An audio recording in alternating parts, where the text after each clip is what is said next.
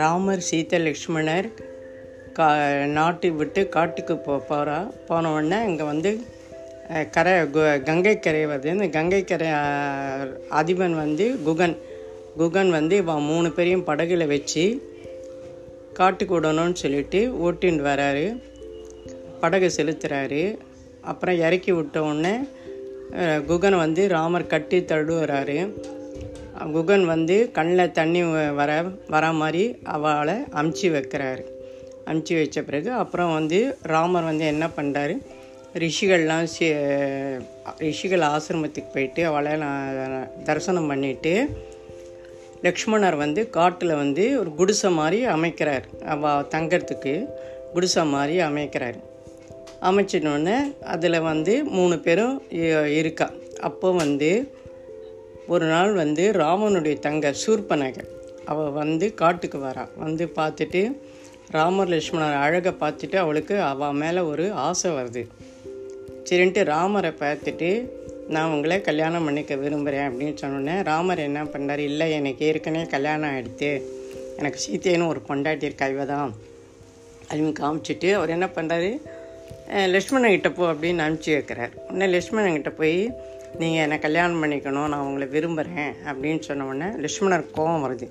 அதெல்லாம் இல்லை, எனக்கும் கல்யாணம் ஆகி என் மனைவி இருக்கா அப்படின்னு சொன்ன உடனே அதெல்லாம் இல்லை, நீங்கள் என்னை திருமணம் உங்கள் அண்ணாவும் இப்படி வேணான்னு சொல்லிட்டா, நீங்களும் என்னை இப்படி சொன்னால் எப்படி கல்யாணம் பண்ணிக்கணும் அப்படின்னு சொன்னால் லக்ஷ்மணர் கோபம் வந்து அம்பு போடுறார்.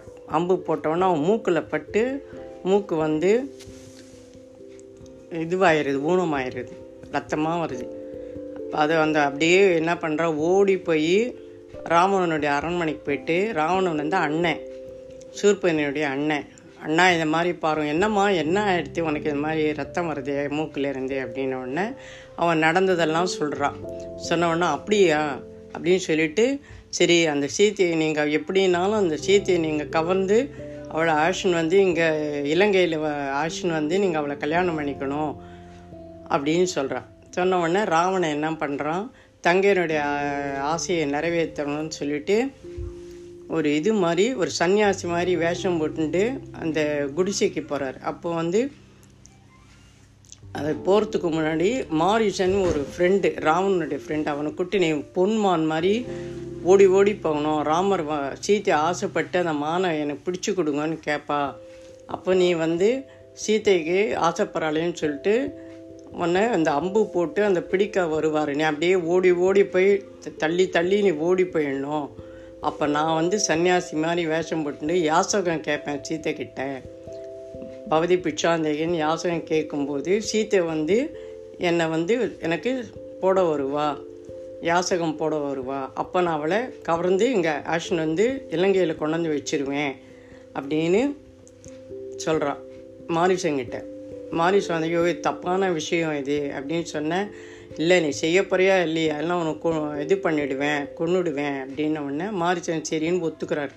பொன்மான் மாதிரி மாறி போகிறார்.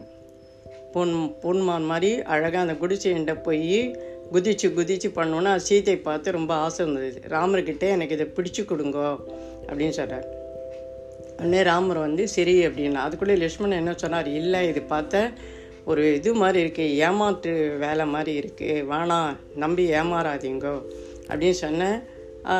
கேட்கல சீத்தை, இல்லை எனக்கு நீங்கள் அந்த மானை பிடிச்சி கொடுங்கோ அப்படின்னு ராமர்கிட்ட கேட்குறான். சரின்ட்டு ராமரும் சரி நான் உனக்கு பிடிச்சி கொண்டாந்து தரேன் அந்த மான் அப்படின்னு சொல்லிட்டு ரொம்ப தூரம் போயிடுறார் ராமர். அப்போ வந்து திடீர்னு வந்து மாரிச்சன் வந்து சும்மானாலும் ராமா லக்ஷ்மணா சீதா அப்படின்னு குரல் கொடுக்குறான்.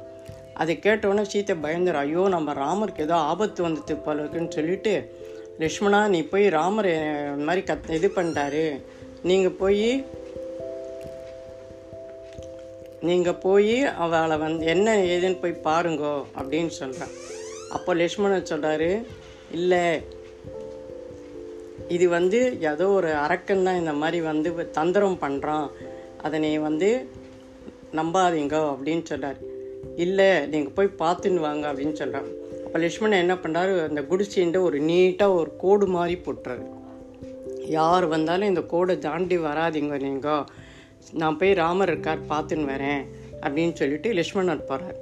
அந்த சமயம் பார்த்து ராவணை வந்து ஒரு சன்னியாசி மாதிரி வேஷம் போட்டுண்டு குடிசேண்டை வந்து பவதி பிட்சாந்தேகி அப்படின்னு சொல்கிறார். சரி, சீத்தை என்ன பண்ணுறா, அந்த கோடுக்கு உள்பக்கமாக நின்றுண்டு அரிசியை இது மாதிரி போடுவாள் சன்னியாசிக்கு. அது மாதிரி போட வரும்போது, இன்னும் வாங்க, இன்னும் கிட்டக்கு வாங்க அப்படின்னு சொல்லிட்டு, வாங்க வந்து போடுங்க, நான் சன்னியாசி தான் அப்படின்னு சொல்கிறேன். அவள் சீத்தை என்ன பண்ணிடுறா, அந்த கோடை தாண்டி வந்து அவளுக்கு தெரியாது நிஜம் சன்னியாசின்னு நினச்சின்னு ஏமாந்த இது பண்ணிடுறா. அந்த இது அந்த யாசகம் போடும்போது அவன் என்ன பண்ணுறான், அப்படியே சீத்தை அப்படியே தூக்கிண்டு அப்படியே ஒரு ரதத்தில் வச்சு அப்படியே ஆகாசம் வழியாக பறக்கிறான், பறந்து போகிறான், போய் இலங்கையில் சிறை வச்சிடறான்.